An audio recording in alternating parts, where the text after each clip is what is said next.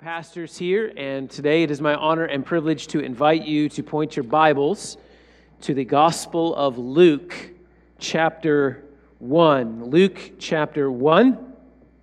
If you don't have a Bible, there is one in front of the pew in front of you. I'll be reading from the English Standard Version, which is one of the black Bibles. And if you're not super familiar with the Bible, our reading today will appear on page 855 of the black Bible.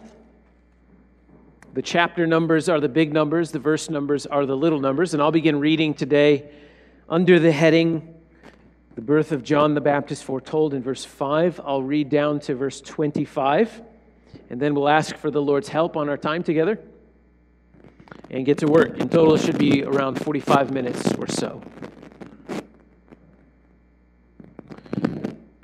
Luke chapter 1, beginning at verse 5.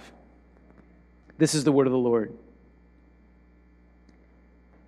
In the days of Herod, king of Judea, there was a priest named Zechariah of the division of Abijah. And he had a wife from the daughters of Aaron, and her name was Elizabeth.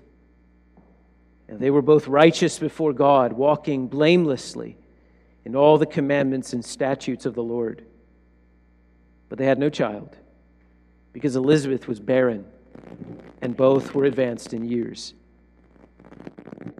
And while he was serving as priest before God, when he was on duty, according to the custom of the priesthood, he was chosen by lot to enter the temple of the Lord and burn incense. And there appeared to him an angel of the Lord standing on the right side of the altar of incense. And Zechariah was troubled when he saw him, and fear fell upon him.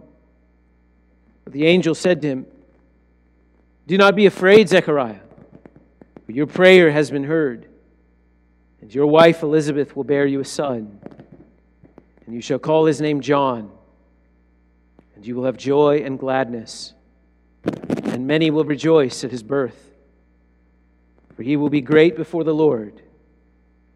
And he must not drink wine or strong drink, and he will be filled with the Holy Spirit even from his mother's womb.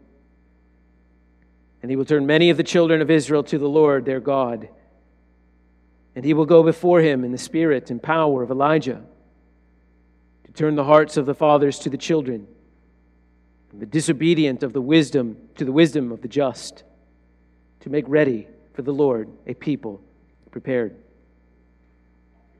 And Zechariah said to the angel, "How shall I know this? For I am an old man, and my wife is advanced in years." And the angel answered him, "I'm Gabriel. I stand in the presence of God, and I was sent to speak to you and bring you this good news. And behold, you will be silent and unable to speak until the day that these things take place, because you did not believe my words, which will be fulfilled in their time." And the people were waiting for Zechariah, and they were wondering at his delay at the temple. And when he had came out, he was unable to speak to them. And they realized that he had seen a vision in the temple. And he kept making signs to them and remained mute. And when his time of service was ended, he went to his home. After these days, his wife Elizabeth conceived, and for 5 months she kept herself hidden, saying, "Thus the Lord has done for me in the days when he looked upon me to take away my reproach among the people." Let's pray.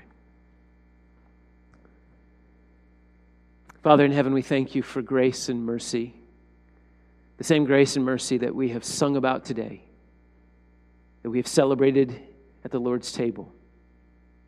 Would you send your Holy Spirit in answer to prayer, to help us understand your word, to be helped by it, to be convicted by it, and to be comforted by it. For Jesus' sake we ask. Amen. William Cowper lived a sad life. He was born to a wealthy English family in 1731. He lost his mother when he was 6 years old, an event after which his father largely checked out. He was bullied as a young man. And when he grew up, they sent him off to school to be an attorney. But he had no passion for law, and so he didn't apply himself. Even after graduating, he didn't do much with his degree. He was not a believer in Jesus. He didn't have much passion in life, and he didn't have any direction in life. Through the influence of his father, he was appointed the prestigious job in British Parliament. And it was then, at the age of 32, that Cowper had his first mental breakdown. He attempted suicide, and he was admitted to a mental hospital. 6 months into his stay, Cowper found a Bible, and he read Jesus' raising of Lazarus. And he was amazed at the mercy and grace of God towards sinners, but he didn't feel that God's mercy was for him. And so he kept reading. And the Lord led him to Romans chapter 3, where he saw that God had taken away his sin through the cross of Jesus Christ. And at that moment, he believed and was saved. Soon after Cowper recovered, he left the hospital and he began to attend the church of Pastor John Newton, a former slave ship captain, an abolitionist, and author of the famous hymn, Amazing Grace. And they became friends. William Cowper battled depression for the rest of his life. He remained a faithful Christian, but struggled to walk out the joy and the gladness that was promised to him in Christ. One of the ways that Cowper coped with his mental illness was to write poetry. Cowper looked for God's grace in the small things. His poetry, much of it, enters the space between promise and fulfillment, between the things that God has promised His people and the experience of His people. One of the most memorable lines comes from a hymn he wrote called God Moves in a Mysterious Way. Cowper writes, "Judge not the Lord by feeble sense, but trust Him for His grace. Behind a frowning providence, He hides a smiling face. His promises will ripen fast, unfolding every hour. The bud may have a bitter taste, but sweet will be the flower." A bitter bud turning sweet flower is a fitting way to describe the passage before us today. Here we meet a sweet couple, faithful before God, a couple who had prayed for years that God would give them a baby. And yet for years, Elizabeth's body provided a monthly notice that God had not answered that prayer. Into the space between promise and fulfillment, God speaks. And as we shall see, God will show Himself faithful to this precious couple. But more than that, Zechariah and Elizabeth serve as a touching story that is a microcosm of God's faithfulness to His covenant people. The big idea this morning is this: that God will be faithful to keep His promises. Trust Him and remain faithful through disappointments. God will be faithful to keep His promises. Remain faithful through disappointments. So we'll outline the passage in three parts.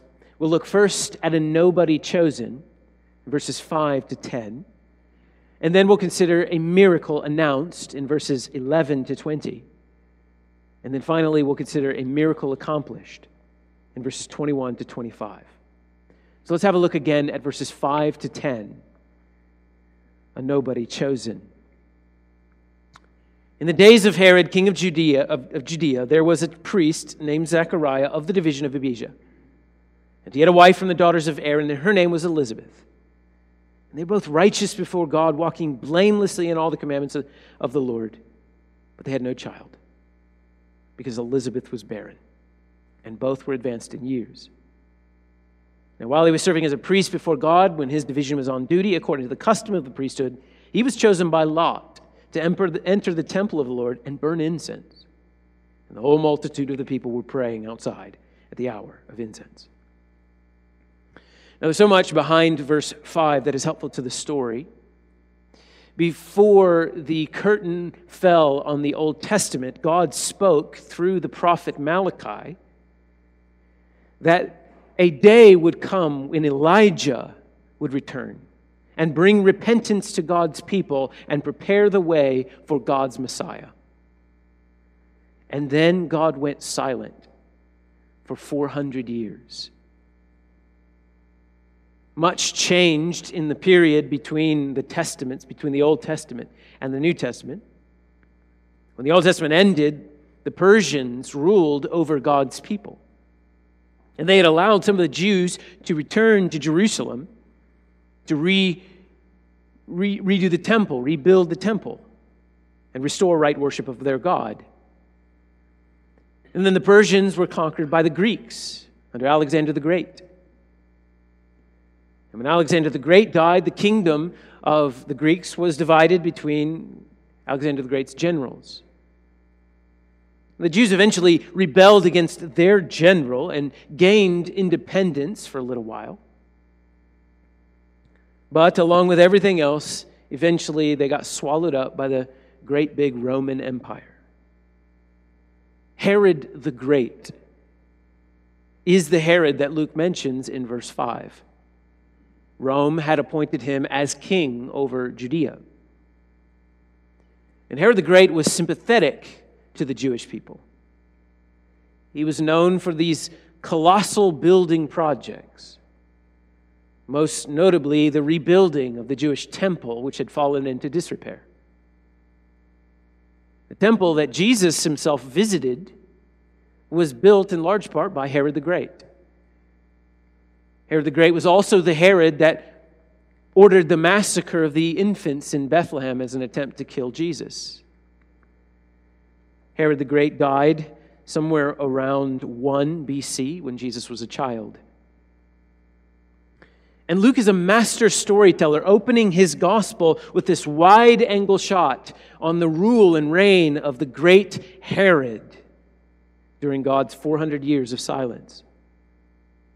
And then he zooms his camera lens all the way in on one little couple, one ordinary nobody priest and his wife, childless, chosen by lottery to burn incense in the temple.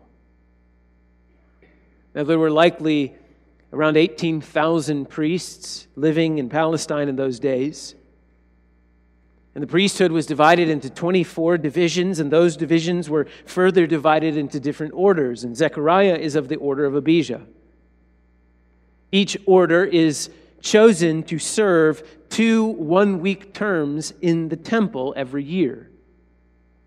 And they would cast lots to determine which priest would do what in the temple. Sort of like drawing names out of a hat. And it was an important task, working in the temple. But hardly any of those tasks was more important than the task of entering the holy place and offering incense on the altar of incense, which was something that one priest was allowed to do only once in his lifetime. And we're told that Zechariah, this nobody priest from the hill country, was chosen to burn incense in the temple. Now, the Bible teaches that everything is in the Lord's hands, that everything goes exactly according to God's plan. Even random things, like the casting of lots, is ordered by the Lord. One remembers Proverbs 16:33, the lot is cast into the lap, but its every decision is from the Lord. There is no such thing as chance. Even the throw of dice lands exactly as God has willed it, which is something I'm reminded of every time my family plays Yahtzee. I used to think that my wife was a witch, but now I just know that God loves her more than he loves me. And the lot fell on Zechariah, a nobody priest, whom we're told marries Elizabeth, who is one of the daughters of Aaron, which means she came from a priestly family, a ministry family. It's likely that her daddy was a priest and her granddaddy was a priest. It was common in those days for priests to marry the daughters of priests. And we know from later on in Luke that they lived in a small country in the hills of Judea. So I like to think of them as faithfully serving small synagogue in their hometown, Zechariah teaching the Bible to his small congregation week after week, taking vacation a couple times a year to go up to Jerusalem and serve in whatever way his order has been chosen to do. Luke tells us that Zechariah and Elizabeth were both righteous before God, walking blamelessly in all the commandments and statutes of the Lord. This is a precious couple, loved by God, serving him faithfully, serving him quietly, and serving him for decades. And we're also told they had no child. Elizabeth was barren. They had prayed for decades that God would give them a baby, and he hadn't. Month after month, a disappointing reminder that they would remain childless. And those months grew into years, and those years into decades. And now they were old, and still they had no baby. Infertility is a heavy weight to carry. The Bible teaches that children are a gift from God. And when the Lord withholds that gift from those who want them, it is a bitter and dark providence. We know that God's withholding of children from Zechariah and Elizabeth is not a judgment against them, for they are blameless, walking righteously before God. And they didn't harden their hearts against him for years of disappointment. We're told that they remained faithful, that they loved him and kept his commandments and kept praying for a baby, trusting that this was the Lord's doing and that he was good and that his will is good. And even though they didn't understand it, and even though they probably didn't like it, they trusted him. They trusted that God did have a purpose for their infertility. And we find out in this passage that his purpose was even greater than they could have possibly imagined. Let's keep reading, beginning at verse 11. And there appeared to him an angel of the Lord standing on the right side of the altar of incense. And Zechariah was troubled when he saw him, and fear fell upon him. But the angel said to him, "Do not be afraid, Zechariah, for your prayer has been heard, and your wife Elizabeth will bear you a son, and you shall call his name John. And you will have joy and gladness, and many will rejoice at his birth. For he will be great before the Lord, and he must not drink wine or strong drink, and he will be filled with the Holy Spirit even from his mother's womb. And he will turn many of the children of Israel to the Lord their God, and he will go before him in the spirit and power of Elijah, to turn the hearts of the fathers to the children and the disobedient to the wisdom of the just, to make ready for the Lord a people prepared." So Zechariah is in the holy place, preparing to burn incense. As I said, this is a once-in-a-lifetime opportunity. And mind you, this is no small thing. There are stories of dudes doing this wrong and they die. So certainly Zechariah is being careful. He's trained for this his whole career. Now, the temple of God is divided into different sections. There was an outer court, which was open air, which is the place where animals were sacrificed on this great big altar. Next to the altar of sacrifice, there were these bronze-like basins where the priests would wash. But the central building in the temple complex was the holy place. And the holy place that Herod had built was huge. It was something like 60 feet high. And only priests were allowed to go into the holy place. The holy place was then further divided into two sections, with a huge curtain separating the one from the other. So as you would walk into the holy place, you would see on your left a giant golden lampstand casting its light into the room. To your right, you would see tables with bread on them called showbread. And directly in front of you would be an altar called the altar of incense, where incense would be offered and smoke would fill the room. Behind that would be the curtain, and on the other side of the curtain was the most holy place, the Holy of Holies, where the Ark of the Covenant was held. And only one man was allowed to go in that room only once per year, the high priest, on the Day of Atonement.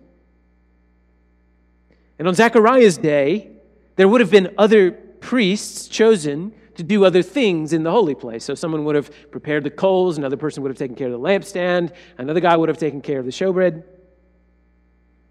And they would have all done their job and then left the holy place. And Zechariah's job would be to take the incense and to lay it on the coals, and then to offer a prayer for God's people, and the smoke from the incense would fill the holy place. And then he would leave the holy place and he would come out to the crowd that was gathered and he would offer them a benediction, a blessing.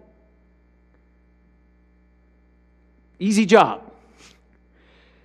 But on this day, on Zechariah's one day, the angel of the Lord appears, standing on the right side of the altar, which would have been to Zechariah's left, between the altar of incense and the lampstand. And Zechariah is terrified. I mean, old fella was probably thinking that he screwed something up, like maybe hit the wrong button or something, and all this is happening. Now he's going to die. But the angel appears and says, "Do not be afraid, Zechariah, for your prayer has been heard." How precious this is. The first words that God speaks to the remnant of his covenant people is, "Don't be afraid. I've heard your prayers." Dear faithful Christian, I don't know what you've been praying for decades. I don't know what godly longing has been eating at your soul. Maybe it is for a baby. Maybe it's for a prodigal son or daughter to return. Perhaps it's for the salvation of a loved one. And I don't know why God has not answered your prayers. But know this, your prayer has been heard. God has a plan and a purpose for everything he does. And just like with Zechariah and Elizabeth, God's plan for you is far greater than you can possibly imagine. Don't lose heart. Now I wonder if after Zechariah drops the incense on the coals and the smoke starts to rise and he enters into that prayer for God's people, I wonder if at the end he might have just thrown in one more chance. One more Hail Mary at the last minute pass. "Father, can we have a baby?" Whatever it was a prayer that probably didn't have much faith attached to it. And yet, boom, we have an answer. An angel drops in and says, "You've been heard. And your wife, Elizabeth," God knows her name. Isn't that precious? God knows her name. "Your wife, Elizabeth, will bear you a son, and you shall call his name John." Now, if the angel would have just stopped there, it would have been the best day of Zechariah's life. But he didn't stop there. While Zechariah and Elizabeth might have been ordinary folks, their son would be anything but He will be great before the Lord. Now, before we unpack God's purpose for John the Baptist, I just would like to dwell for a second on that precious little phrase in verse 14. You will have joy and gladness. We're going to see here in a moment that John the Baptizer, the last of the Old Testament prophets, his forerunner of the Messiah, that Jesus called him the greatest man ever born to a woman, that he would have had this huge eschatological significance in God's redemptive plan for humanity. So this is this great big cosmic plan that God's going to do through John the Baptizer. And yet this phrase, you will have joy and gladness, should not escape our notice. That in the midst of God's massive and cosmic redemptive historical plan for His people, God will see to it that this ordinary, faithful couple from the hill country will have their prayer answered. And they will have joy and gladness. There were 18,000 priests in Israel. Certainly there would have been plenty of families that already had 3, 4, 5, 6 children who could have used another child, who could have been John the Baptizer. But God, in His wisdom, chose to give John to Zechariah and to Elizabeth, a couple who had probably lost hope that they would ever have a child. Here's what we learn about this miracle baby. We find that many will rejoice at His birth. We find that He will be great before the Lord, that He will be set apart for God's service, that He will be filled with the Holy Spirit even while He's in His mother's womb, that His ministry will be to turn the children of Israel back to the Lord, and that He will be the fulfillment of a 400-year-old prophecy through the prophet Malachi, that the Lord will use Him and the spirit of power of Elijah to bring repentance to Israel and to prepare God's people for her Messiah. John is the last of the Old Testament prophets. And it's really interesting how much he shares in common with the first of the Old Testament prophets, the prophet Samuel. Cornerstone, you would have remembered not that long ago, we worked our way through the 1st and 2nd Samuel. And you remember that Samuel was also the son given to a woman who could not have children, who prayed to the Lord and He answered her prayer. And Samuel, just like John, called God's people to repentance and to right worship. John was to withhold himself from wine and strong drink as a part of his special consecration to the Lord. And the angel says of John the Baptist that he would go before the Lord in the spirit and power of Elijah. His ministry would pick up where the Old Testament ministries had ended. The Lord, in the same way that the Lord used the prophet Elijah to face off idolatry and wickedness in his day and called God's people to repent, God will use John the Baptist to do the same. Now you remember that Elijah was taken up into heaven. And then many years later we find through the prophet Malachi that he's coming back in the person of John. He's to carry on the ministry of Elijah and to prepare the way for the Messiah. And he would, as the angel declares in verse 17, make ready for the Lord a people prepared. John would proclaim a baptism of repentance for the forgiveness of sins, to prepare God's people for their Messiah, who would come to restore God's people to Himself. And John would announce God's Savior has come to save His people from their sins. John pointed God's people, just like all the Old Testament prophets had, to their Messiah, to Jesus Christ. It's an amazing prophecy of what this son would do. And Zechariah can't believe it. He can't believe it. Let's pick up reading in verse 18. And Zechariah said to the angel, "How shall I know this? For I'm an old man, and my wife is advanced in years." And the angel answered him, "I'm Gabriel. I stand in the presence of God, and I was sent to speak to you and to bring you this good news. And behold, you will be silent and unable to speak until the day when these things take place, because you did not believe my words, which will be fulfilled in their time." So when Zechariah says, "How shall I know this?" he's asking for a sign, sort of like, you expect me to believe this? I mean, I'm an old man.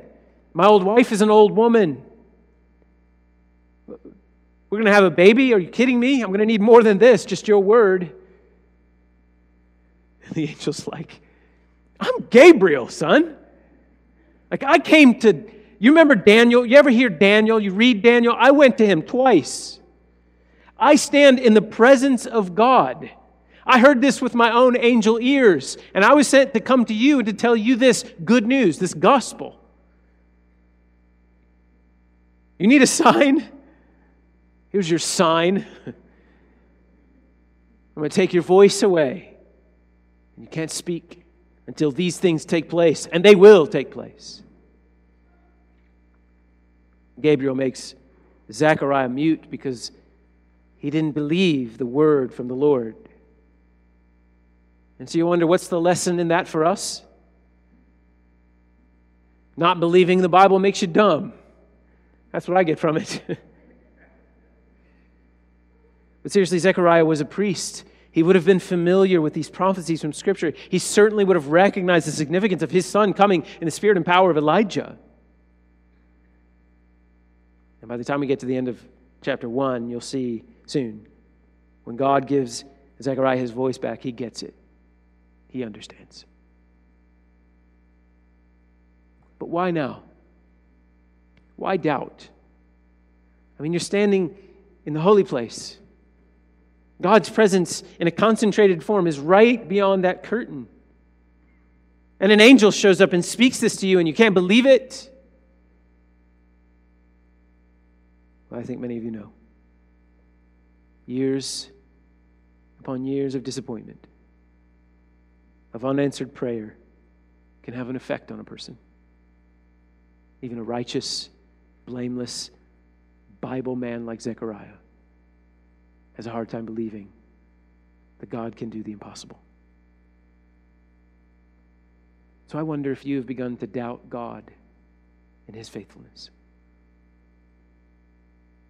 Have you allowed disappointment in your life to morph into doubt?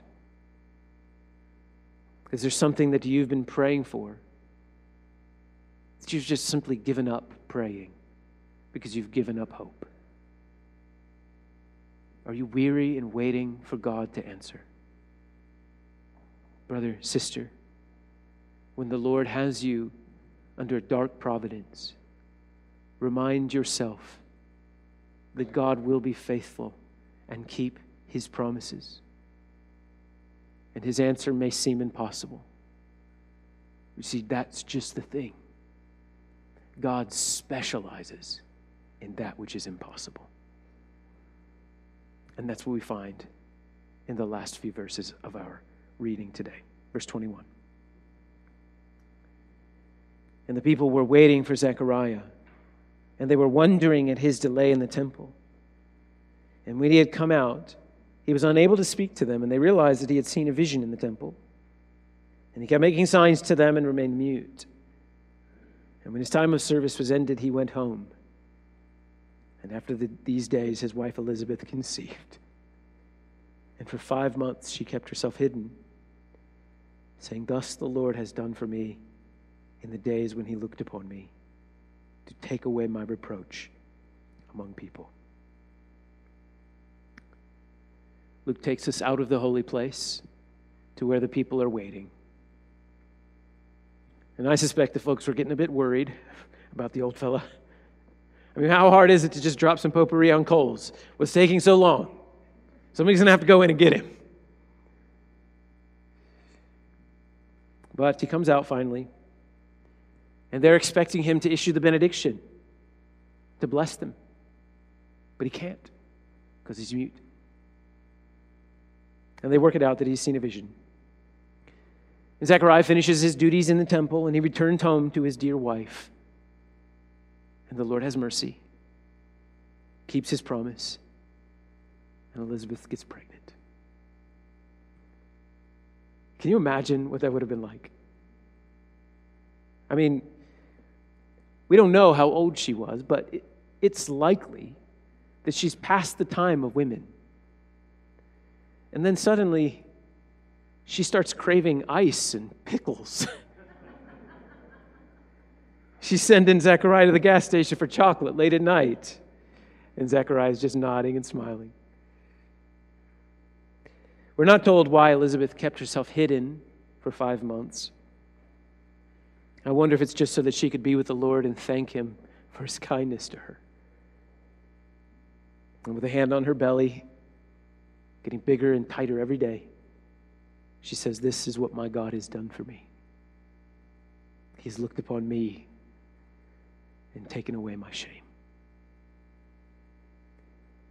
God invaded the darkness of Elizabeth's shame with His promise and fulfillment.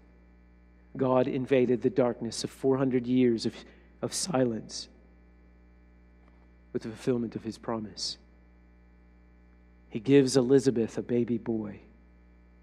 God looked upon Elizabeth and has taken away her shame. For a long time, theologians have celebrated the doctrine of expiation. Expiation refers to something being taken away. It explains one glorious element of the good news of Christianity. That by the work of Jesus Christ on the cross at Calvary, a change has taken place in God's disposition towards sinners. Specifically, the Bible says that Jesus paid the penalty of our sin, that Jesus bore our shame and disgrace on the cross. Something that Pastor Matt read from Isaiah 53 earlier today. For all who trust in Jesus Christ, the shame of the terrible things that we have done or not done is taken away. And God, by looking upon His Son carrying His people's shame in His body, is now able to look at His people and see no shame. His people stand before the Lord clean, righteous, and in God's favor. So Christian or non-Christian, no matter what you have done, when you turn to the Lord, trusting in Jesus Christ for forgiveness, your shame is taken away. If you've never done that, if you've never trusted in Jesus Christ, confessing your sin, laying your life before Jesus and giving your life to Him, do that today. Do that before you leave here. If you would like to know more about becoming a Christian and having shame lifted off of your life and God's favor given to you, talk to someone who is a regular around here. Better yet, stick around for the dinner afterwards and talk to someone. We would love to talk to you more about this Jesus and how you can walk a life free of shame, in forgiveness, and under God's favor. Cornerstone and Pickle Baptist Church, you can trust the Lord. He may bring you through hard and difficult and disappointing times. He may withhold answers to your prayers. Trust that He is good. Trust that He will be faithful and keep His word. And look to His cross as a proof that God has not forsaken you and He's not forgotten you. Truth be told, though, none of us have handled disappointment the way that we should. Many of us, if not all of us, have despaired in disappointment, have allowed doubts to creep up in our lives. All of us have taken matters into our own hands, doing things our way rather than God's way. But the good news is that your Savior knows exactly what it's like to have a prayer go unanswered. And nevertheless, he submitted himself to his Father's will and went to the cross anyway on your behalf, which means that in every single way you have failed to remain faithful. Jesus hasn't. And when you turn to him in faith, you are granted his faithfulness to his Father. God credits Jesus' faithfulness to you by faith. As if you had done it. As if you had remained faithful to your Father. And you can rejoice today in the comfort that the gospel brings. You can rejoice today that you have God's favor in Christ, and that will never change. William Cowper battled depression his whole life, right up until the moment when Jesus took him home, and his darkness was swallowed up in the light of God's grace. And when finally he received the joy and gladness God had promised him. And so you can heed your brother's counsel. For he stands forever in the presence of God to testify to you that it is true. Judge not the Lord by feeble sense, but trust him for his grace. Behind a frowning providence, he hides a smiling face. His purposes will ripen fast, unfolding every hour.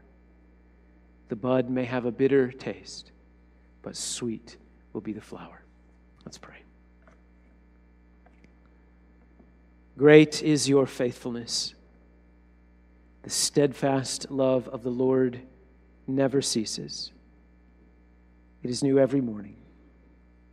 And Lord, we confess that we have not been faithful. In the waiting, we have despaired. We have felt that there was more deserved by us than what providence had brought. And we have taken matters into our own hands. Lord, when we ought to have trusted you and thanked you, we turn from you. And we know that all things, whether they feel to us good or bad, are from you. And we know that your ways are higher than our ways. And yet, Father, we sometimes act as if we know what's better for us. Will you forgive us? Father, would you let us hold fast the confession of our hope without wavering? We know that you, who have given us these great and wonderful promises, are faithful. And though we be faithless, you still are faithful. Would you enable us, your people, to trust you in the dark times? We thank you for the blessing that you gave to our grandmother Elizabeth. And we thank you for reminding us today that you will keep your word and that you will remove every source of our shame. Amen. If you're trusting in Jesus for the forgiveness of your sins, the Bible offers you an assurance of pardon. Our assurance of pardon today comes from Psalm 185, verse 2. You forgave the iniquity of your people. You covered all of their sins.